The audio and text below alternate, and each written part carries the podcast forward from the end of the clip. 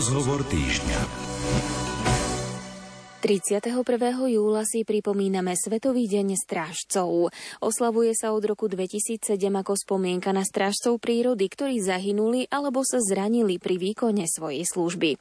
Zároveň je príležitosťou pripomenúť a oceniť náročnú prácu, ktorú rangerovia robia pri ochrane prírody, aby sa zachovala aj pre budúce generácie. Na Slovensku máme takmer 800 strážcov prírody. Patrí k nim aj 72-ročný Alfons Liška, ktorý bude našim hostom v rozhovore týždňa.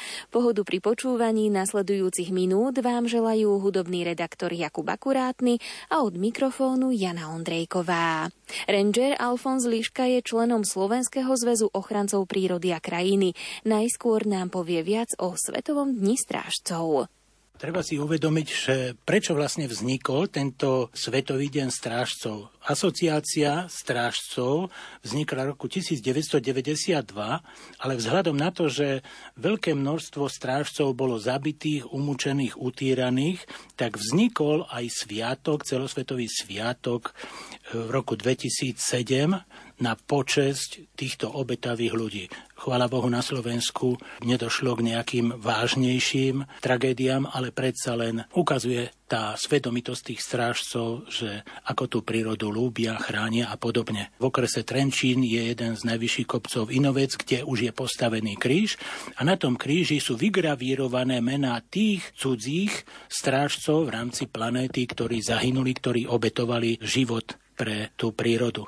Od roku 1966, kedy som bol mladý ochranca prírody a doteraz som ochranca prírody, strážca, tak musím veľmi často vysvetľovať postup a význam tých strážcov, pretože e, ľudia si nás strážcov predstavujú iba ako smetiarov, ale najdôležitejšia, najvzácnejšia a veľmi potrebná je tá tzv. osvetová práca to, čo väčšina tých ochrancov prírody aj robí, pretože tá láska k prírode u mnohých ľudí je taká, že to vidíme v rámci planéty teraz v rôznych krajinách horia lesy, pretože nesvedomitosť, alebo tiež si hovoria milovníci prírody, spôsobili aj tragédie.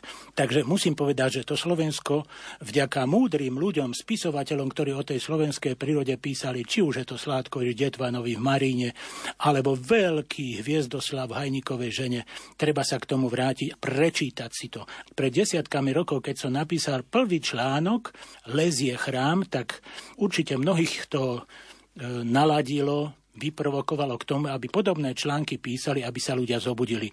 Máme snáď v každej dedine nejaké ihrisko, športové popoludnia sú, či už je to na deň deti, alebo detské tábory a podobne, ale my, ochrancovia prírody, nie sme až tak žiadúci, pretože my stále niečo niekomu zakazujeme. Veľmi som pyšný na ten výrok, keď Ježiš Kristus vyhnal kupcov z chrámu a povedal, nerobte z domu môjho otca Pelež Lotrovskú. A tiež by som chcel byť trošku nápomocný tomu, aby sme ľuďom vysvetľovali, áno, do nekonečna vysvetľovali, že tá príroda zomiera. Som už starý a keď si uvedomím, keby som mal tú moc, že by som na veľkoplošnú obrazovku premietol z toho mojho osobného hardisku, z mojho mozgu, e, zábery na niektorú lúku z mojej mladosti, z mojho detstva a povedal by som ľudia, pozrite sa, lúka, na ktorej stojíme v mojom detstve, mojej mladosti vypadala takto. Pozrite sa, s hrôzou sa pozrite, čo nám zostalo. Takže preto znova opakujem, tá osvetová práca tých ochrancov prírody je nesmierne dôležitá. Máme okolo necelú tisícku strážcov, či už dobrovoľných alebo profesionálnych. A väčšinou sú to ľudia, ktorí pre tento údel obetovali podstatnú časť svojho života. Ale sú aj takí, ktoré povedia, už mám toho dosť, už sa na všetko obrátim chrbtom, nech sa starajú druhý. Pán Alfons Líška sa snaží ako strážca prírody robiť medzi ľuďmi osvetu. Vysvetľuje im, prečo treba prírodu chrániť a ako sa v nej majú správať. Ja ešte vládzem a mám chuť, aby som o tom rozprával. Teším sa z každej vychádzky s deťmi. Priam zbožňujem vychádzku do lesa, keď stretnem detka, bábku s núčencami alebo aj početnejšiu rodinu vždy sa predstavím, nie vždy, a není to predpis, že musí nosiť rovnošatu, poviem som ochranca prírody, čo ste videli pekného. To je môj začiatok a až sa vznášam, keď počúvam, ako deti rozprávajú o tom, čo všeli, čo videli pekného. A určite detko, babka slzia, keď povedia, že prvýkrát videli živého ochrancu prírody, s ktorým sa dá debatovať. Pretože vždy poviem, nezáleží na tom, či v živote budeš lesníkom, či budeš prírodovedcom, ale podstatné je to, aby si si vedel uvedomiť, že keď počuješ húkať sirénu, že ide záchránka, idú policajti, idú hasiči, všetci vedia, i malé deti vedia, na čo sú títo ľudia. A keď sa opýtam, čo robia ochrancovia prírody, tak sa to zvrhne a povedia, že sú smetiari, že rozdávajú pokuty. Áno, múdremu človeku stačí povedať, pochopí, ale lenivý rozmýšľať, ten musí byť aj za pomoci pokuty napomenutý a aj potrestaný. Prežil som v prírode veľmi veľa krásneho a cítim v sebe povinnosť, ba priam nutnosť, aby som o tomto rozprával, pretože vidím, ako tá príroda zomiera. Ľudia povedia, že či už zemetrasenie, záplavy alebo aj iné katastrofy vo svete, že sú ďaleko. Hovorí sa často, že v Brazílii denne zlikvidujú toľko pralesov a my na Slovensku si myslíme, že joj, Brazília ďaleko, to sa nás netýka. Áno, treba sa podrobnejšie pozrieť po tých našich lesoch. Nebudem dlho debatovať o tých škodách, ktoré človek, nerozumný človek, uzurpuje adrenalinovými bláznostmami v lese, pretože už vieme, že už niekoľko rokov napríklad drevomor koreňový, ktorý prenášajú cyklisti po horských hrebeňoch, často takéto adrenalinové bláznostva, krásnych lesných komplexoch vznikajú a tento drevomor koreňový sa nivočí. Ale nie len drevomor, ale aj to nivočenie tých živých tvorčekov od mravca po spevavce až po väčšie kurovité vtáky, ktoré hniezdia na zemi. Koľko ľudí vie o tom, že koľko druhov vtákov hniezdi na zemi. A ľudia nevzdelaní, alebo si povedia, nikto nám nebude rozkazovať, Klaniam sa pred myšlienkami svätého otca Františka, ktorý povedal niekoľkokrát v rôznych obmenám, sloboda nie je dovoliť si všetko, Teraz to je anarchia. Nectia si ľudia zákony cirkevné ani svetské a potom to vypadá tak, že ľudia, ktorí idú za oddychom, pokloniť sa do toho chrámu prírody, z hrôzov zistia, že tam alebo hentam, alebo v rôznych častiach lesa i lúk ľudia si urobia piknik, opekačku a zostávajú obrovské odpadky. Správajú sa ľudia doma takto? Nie.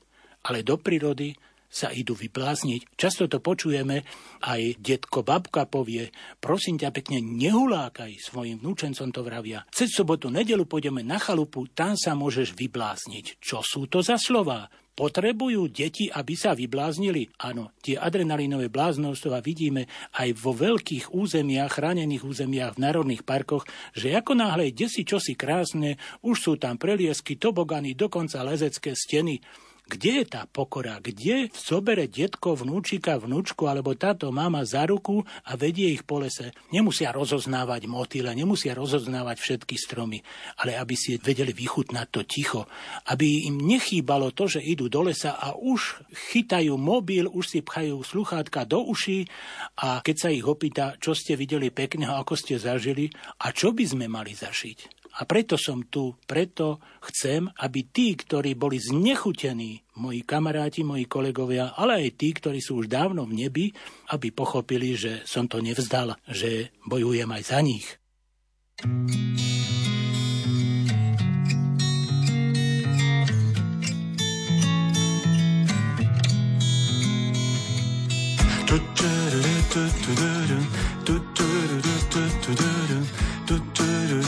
V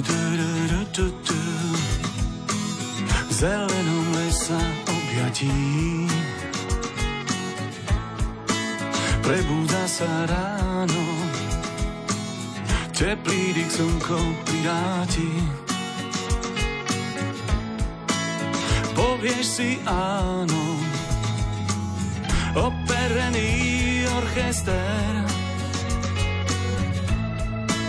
hrá jarné sonáty v tom lesnom vesmíre.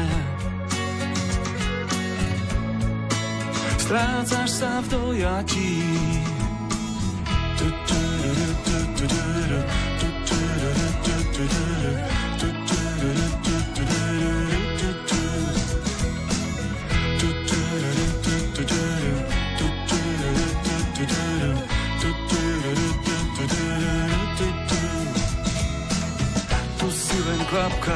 Si len malý kamienok, iba v lese chápeš, čo si, nie žiadnych spomienok. Tu si len krátky príbeh, vo väčšnom nekonečne, na ničom nezáleží, nič predsa nie je väčšie.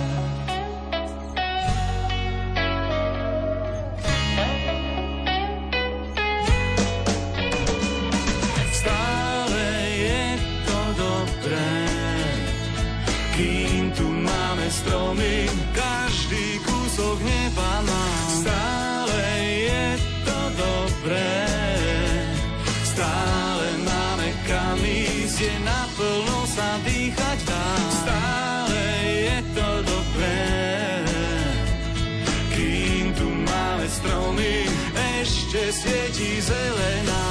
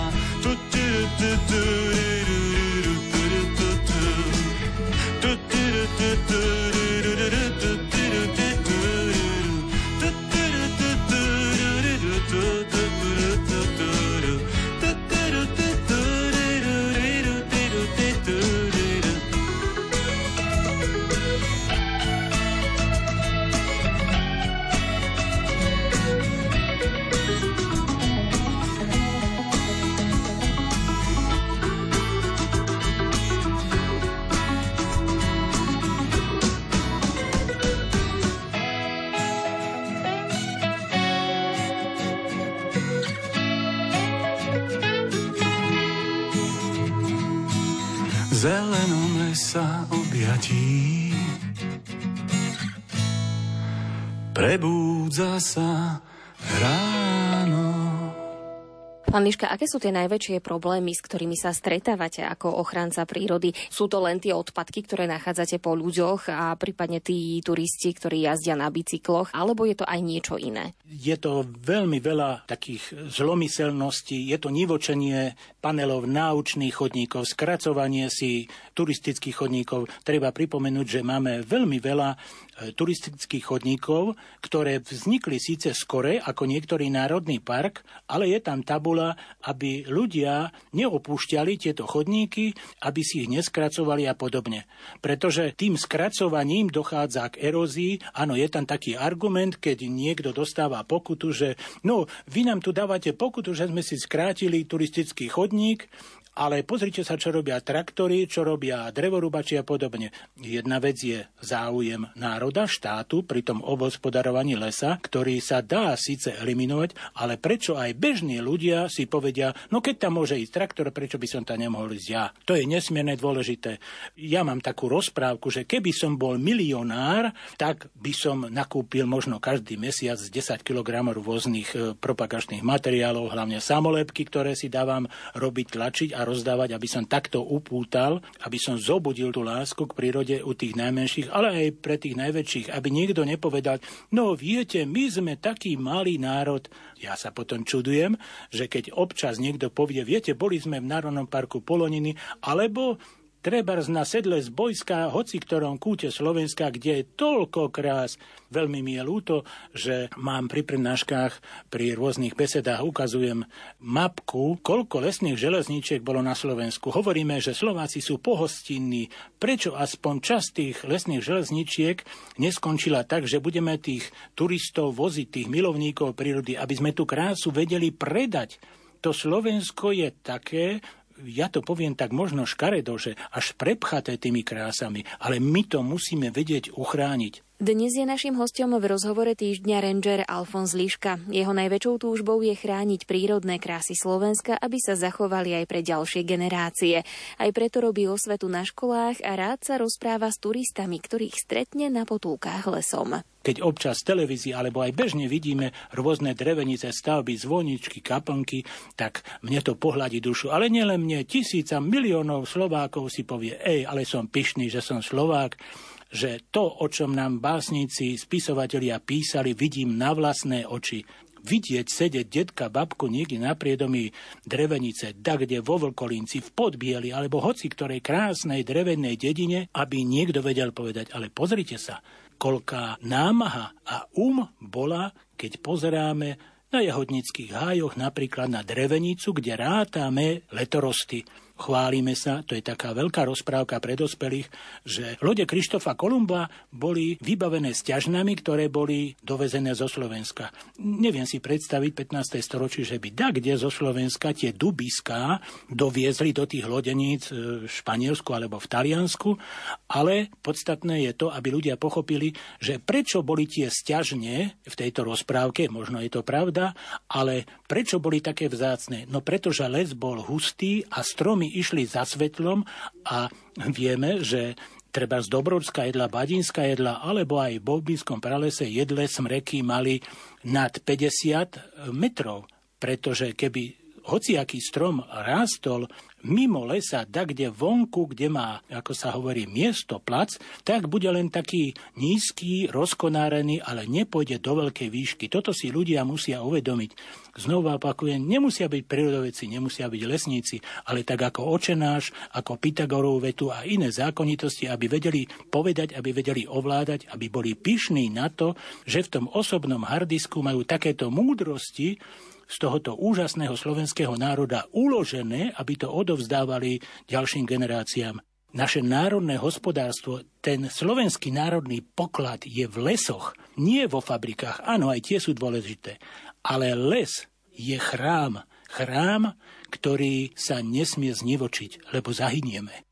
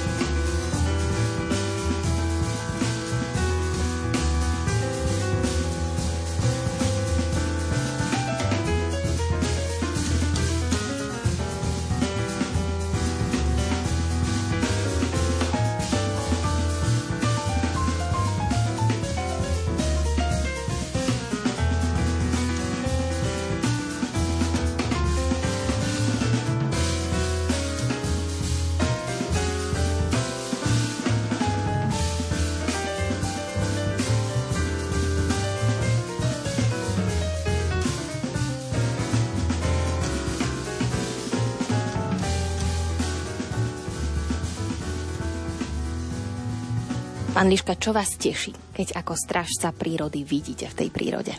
Desiatky rokov sa zaoberám pestovaním ohrozených lastlín. Ako som povedal, že tá príroda zomiera a treba to zveladenie pri takom amatérskom výskume, hovorím amatérskom, pretože kedy si dávno im povedali, že to je len taký amatérsky ochranca prírody, ale táto úspešnosť napríklad pri pestovaní, pri záchrane tisu alebo lalie cibulkonosnej, na čo som pyšný, že sa mi to podarilo vyskúmať, je takým by som povedal, takým mojim osobným vkladom pre tú ochranu prírody.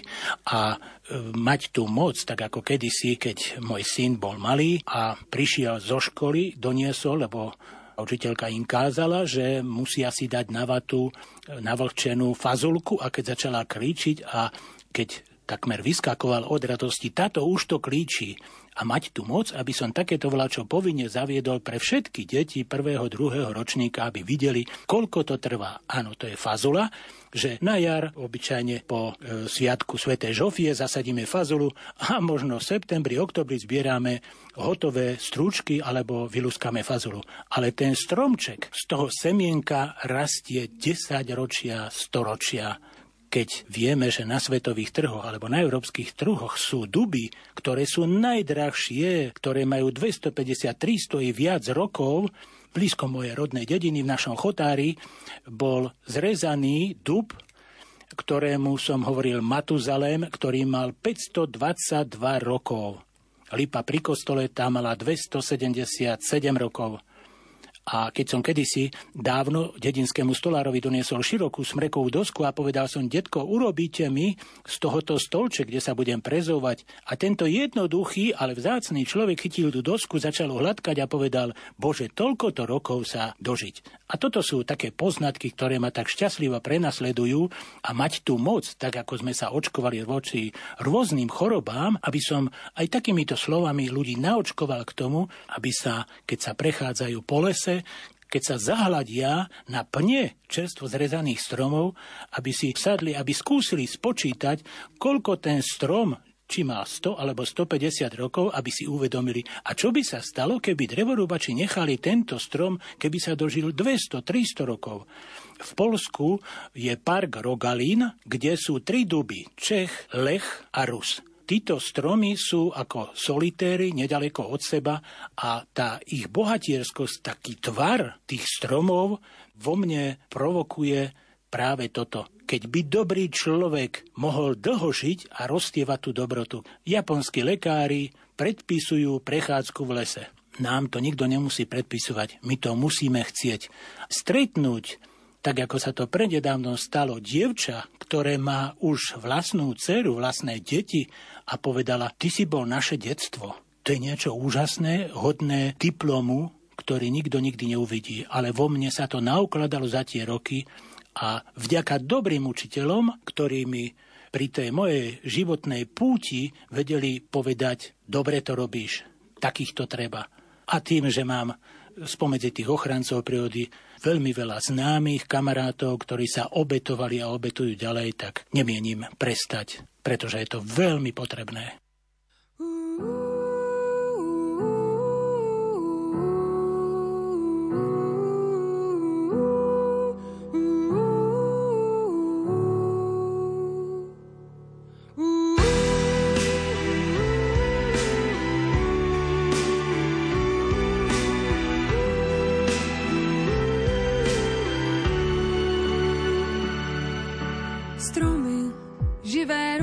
Zeme chcú sa dotknúť hviezd.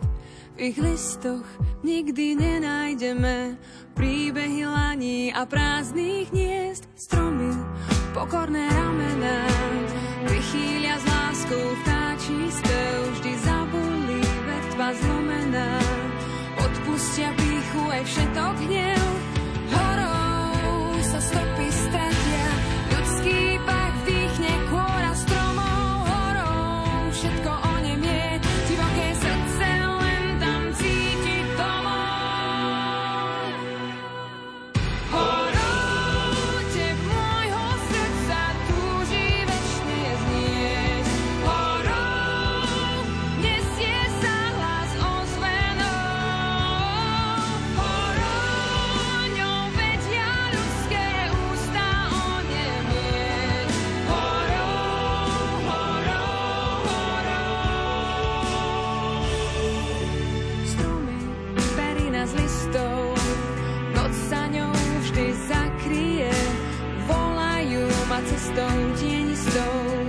kde ma tu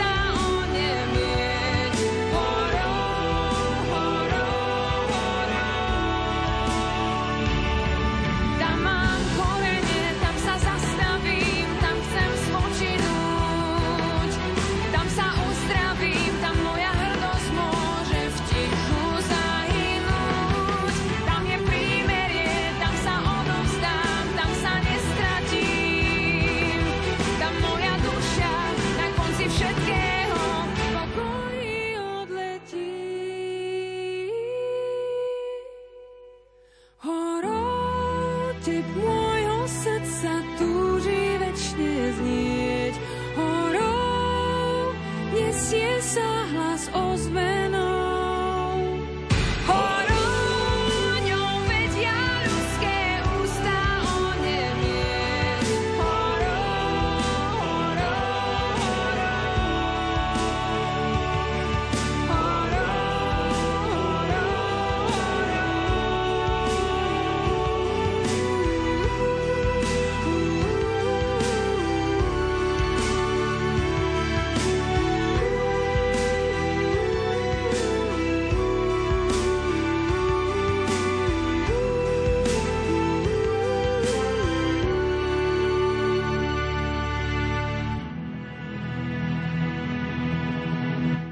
Máte naladené rádio Lumen, počúvate rozhovor týždňa. Rozprávame sa s Alfonzom Liškom zo Slovenského zväzu ochrancov prírody a krajiny. Ako ste sa vlastne dostali k ochrane prírody? Vy ste pôvodne robili v nemocnici na chirurgii? No, bolo to tak, že ako malý žiak, e, keď bol tábor klubu mladých prírodovedcov v 60 rokoch, keď bol scouting zakázaný, tak ma jedna pani učiteľka prihlásila na tábor, pretože videla, že v tom prírodopise, že som taký zbehnutejší a povedala, pôjdeš na tábor. Bol to tábor, kde e, boli prvky skautskej výchovy, aj keď to bolo zakázané. Bol to tábor s podsadovými stanmi a denne, každý deň tam boli pozývaní rôzni prírodovedci, a ja som tedy žasol nad tým, pretože takéto odborné veci sme v učebniciach nemali a aj na dedine od rodičov, od spoluobčanov som nemal možnosť si toto ozrejmiť, ale tam to bol zážitok. A potom po rokoch, keď už som začínal e, v tých táboroch pôsobiť ako taký starší. A keď už napríklad v tom našom kolektíve, v tom našom tábore vyrastal otec Marian Gavenda, monsignor teraz, tak vždy si tak spomeniem, keď už prekladá prenosy z Vatikánu, alebo sa občas veľmi zriedka stretneme, tak ho vystískam. Spoločenské postavenie ochrancov prírody je také, že kopu do nás plujú a bohužiaľ vo svete aj zabíjajú. Sám na vlastnej koži som pocítil, čo to je takéto utrpenie, tie ústrky, ponižovanie, posmievanie, ale vždy sa tak povznesiem nad tým, že však ma nehajú ešte žiť. A mám radosť z toho, keď stretávam tých, ktorí som kedysi mal v tábore a teraz ako dospeláci a povedia, ej, takých ako si ty by bolo treba. A ja hovorím, nie len takých ako ja, ale aj ďalší, ktorí sú mojimi súputníkmi, Pán Liška, čo sa možno snažíte odozdať tým deťom alebo aj dospelým ľuďom, ktorých stretávate pri svojej práci ako ochranca prírody? Snažíte sa im vysvetliť, prečo je dôležité tú prírodu chrániť, prečo je dôležité zobrať si po sebe tie odpadky, chodiť po vyznačených turistických trasách a chodníkoch, nerobiť zbytočne v tej prírode neporiadok? Vždy, keď sa na túto tému bavíme o odpadkoch, tak ja poviem, to je základné pravidlo slušnosti, tak ako triedenie odpadu. Ale to najpodstatnejšie, keď už ide ideme do tej prírody, lebo ideme tam tú krásu obdivovať. Nie všetci ju majú možnosť a chuť obhajovať, pretože niekomu zakazovať, že tu nesmiete opekať, tuto nemôžete behať. Veď si pozrieme, že ukážu rôzne televízne relácie a vidia 4 a 5 bicyklisti idú krížom po májovej lúke a keď im povieme, že pozor, ale tu hniezdia vtáky, tak nám ťukajú po čele, čo, jaké vtáky na zemi. Takže e, toto je práve do nekonečné to vysvetľovanie a my na Slovensku máme úžasné zákutia, kde nemusia byť cyklotrasy, nemusíme mať auto, stačí si obuť dobré topánky, do toho zálesáckého ruksaku si nabaliť poživeň, dostatočné množstvo tekutín a sadnúť si a byť ticho. Teraz je to pre mňa také veľmi smutné, pretože už dnes ráno, keď som stával po 4. hodine, už som napríklad nepočul penicu, ktorá je takým symbolom, pretože bývam pod lesom a keď penica na jar začne pískať, tak si poviem, už sú tu a už to začne. Ty vychádzky do prírody, ten monitoring. Najdôležitejšia robota strážcu, každý strážca má nejakú rezerváciu, ja ich mám takých zamilovaných viac, že robí monitoring. Fotografuje, píše, navyše neexistuje, keď sa aj neskoro večer vrátim, aby som si aspoň skromne do toho zálesáckého denníka nenapísal niekoľko vied, niekoľko poznatkov a do ďalšieho zašita, keď je tam nejaká rarita, niečo vzácného, tak to si ešte tak zduplujem. Som strašne rád, keď vidím, hoci to nie je pravidlo, je toho málo, že ľudia nevyhľadajú tie vychádzky do prírody, že radšej idú na tie kúpaliska, ale keď vidím, či už idú len tak, alebo aj zberajú aspoň zo pár liečivých rastlín, ja hovorím takú zásadu, že aspoň na dve šáločky, aby sme si nabrali na jeden večer zimný a keď vidíme, že koľko druhov rôznych čajov a aké drahé, a to Slovensko na tých lúkach, nepokosených lúkach, skrýva bohatstvo. A my toto bohatstvo nevieme využívať.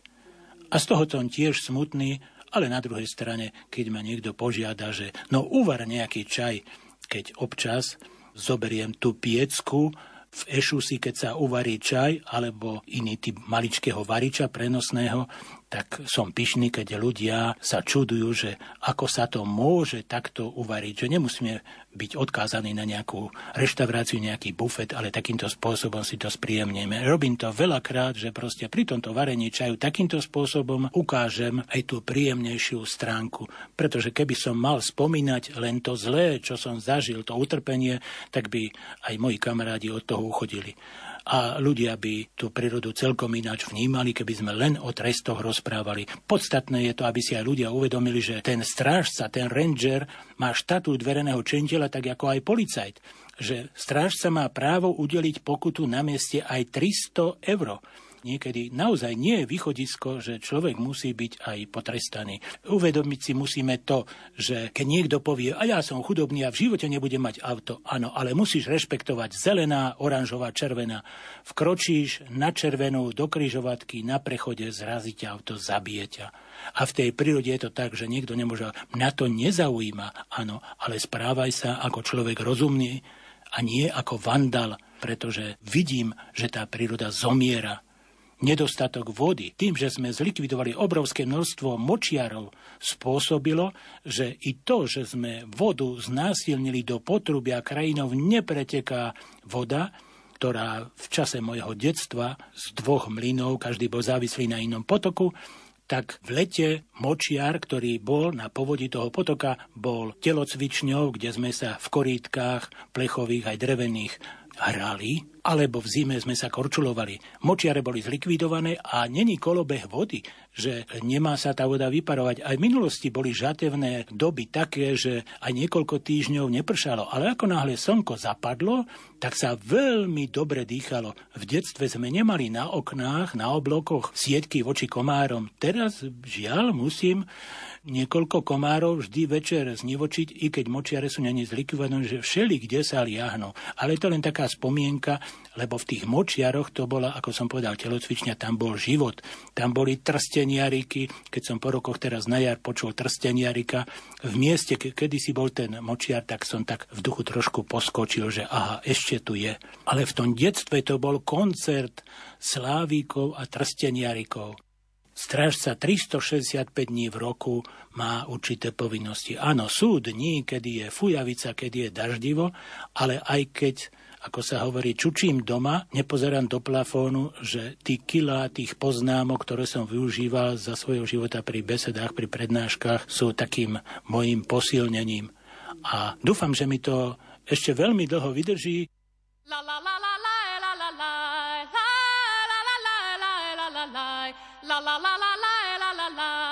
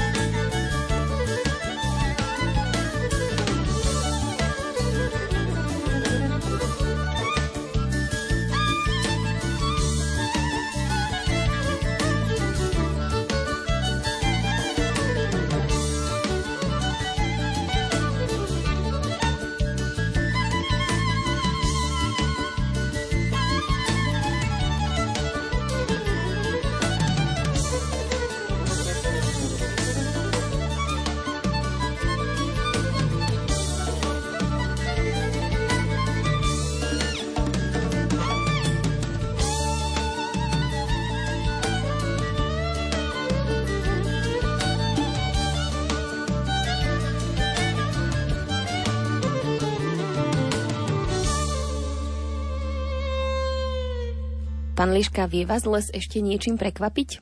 Áno, pravda, že, pravda, že prekvapiť. No tento rok po dlhom čase bol taký, že napríklad raz ste mi naroli fenikel a stihol som zobrať húsenice, a pretože predpoveď bola taká, že bude možno dáž, vietor, tak som ich podával do pohára na vetvičky toho fenikla, stihli sa zakulkuliť, vyliahnuť a vypustiť a to bol jeden z mnohých takých dôležitých vecí, ktoré som videl, takých javov. No a samozrejme, že pri mapovaní výskytu orchidei, keď chodievam na jednu lokalitu niekoľkokrát do mesiaca, niekedy je to žiaľ také, že zakvitnú orchidé na niektorej rezervácii alebo genofondové blochy, že týždeň trvá to kvitnutie a keď e, stihnem nejakú inú robotu, inú rezerváciu alebo inú genofondovú plochu, tak mi je to ľúto, že zase rok čakať. Takže niekedy mám taký pocit, že by som potreboval vrtulník, proste stihnúť to, pretože je nás málo. A toto je nesmierne dôležité, aby sa takéto veci, takéto javy vedeli mapovať a to prekvapenie je skoro vždy tak, ako po dlhom čase som videl chrobáčika z Karabea na okraji lesa, tak som sa zastavil a keď som videl, ako gúla tú svoju guličku, alebo keď vidím očkáňa Timotejkového na nejakej rastline a keď vidím, ako plachti, mám niektoré také rezervácie vytipované, že na jednej je vzácnejší ohniváčik, na druhej tieto očkáňa alebo aj ďalšie, tak e, to si tak ja vo svojej hlave usporadúvam, že tá krása má určité také kritéria, to sú tie tzv. dážnikové druhy, ktoré proste sledujem. Je nesmierne dôležité, aby sa to vedelo propagovať. Má to aj druhú stránku veci, že niekedy pri exkurziách sú ľudia takí, že sa rozprávajú pýtajú sa, a čo je tu vzácného, taká rastlina, hen taká rastlina. No a potom po mojom odchode za dva, za tri dní sa vrátia a môžu znivočiť, vyplieniť pri zbere liečivých rastlín nejakú lokalitu. Takže preto je dôležité, keď niekto sa pýta, že na čo máme 10 národných parkov. No áno, to je dôkaz toho, že lesníci ochrancovia prírody dokázali túto prírodu uchrániť aj pre ďalšie generácie. Ale nesmieme dovoliť, aby rôzne adrenalinové bláznostva boli aj v chránených územiach inde. Tak ako som povedal na začiatku, že každá, aj tá najmenšia dedina má futbalové ihrisko aby neskončili prázdnení tak, že deti budú motivované k tomu, aby sa im čas príjemnil nejakou diskotékou alebo pochod strašidelným lesom a podobne. To je teraz taký fenomén a toto je to, čo tej prírode veľmi veľa ubližuje. Potom nebudú mať také zážitky, aké som mal ja. Kiež by aspoň určité percento z toho krásneho, čo zostalo v mojom srdci navždy, aj na druhý svet, sa ušlo aj tým, ktorí ma počúvajú alebo ktorí na to prídu a možno sa niekomu ujde aj nejaký môj článok alebo nejaké dokumentárne filmy, aby povedali, že a mal pravdu. Toto je nesmierne dôležité, aby si to ľudia zapamätali, že nemusí byť niekto veľký prírodovedec, ale aby vedel aj ako taký obyčajný človek vychutnať. Nemusí poznať tie rastlinné živočichy, ale povedať, je to krásne. A keď bude pršať, snežiť, keď bude čučať doma a keď si pozrie tie fotografie. Neviem, kde to bolo, ja hovorím vždy, treba si robiť ten zálesácky denník, aby sa to uchovalo. To je to duševné blaho, ktoré dokážeme načerpať bez tabletiek, len spomienkami a možno prečítaním toho zálesáckého denníka. Takto končí dnešný rozhovor týždňa náš host, ranger Alfons Liška zo Slovenského zväzu ochrancov prírody a krajiny. Hudbu do relácie vybral Jakub Akurátny. Slovom vás prevádzala Jana Ondrejková. Ďakujeme vám za pozornosť a želáme ešte pekný deň s Rádiom Lumen.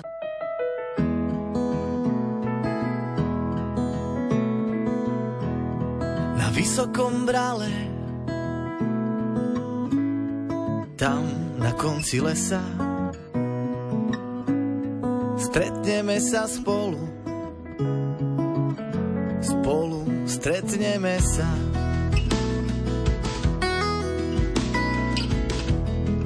Ukážem ti stromy, stromy našich dedov.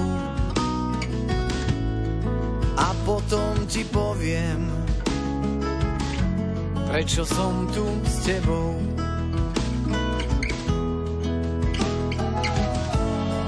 Tam, kde lipy rastú, majú ľudia úsmev široký.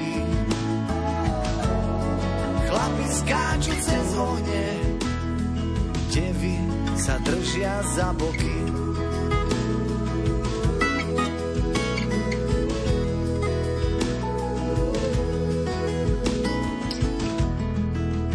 kde končí cesta. Na úpečí hory rastie stromček, ktorý všetky rany zhojí.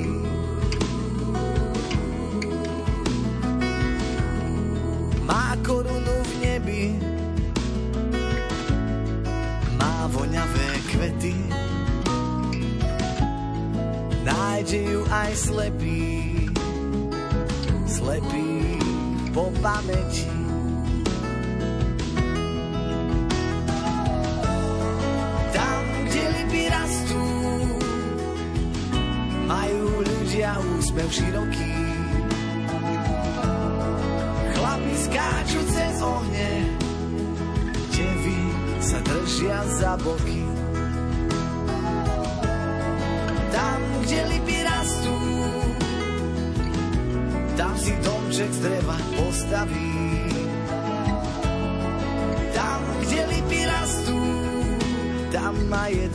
ako žiť baví.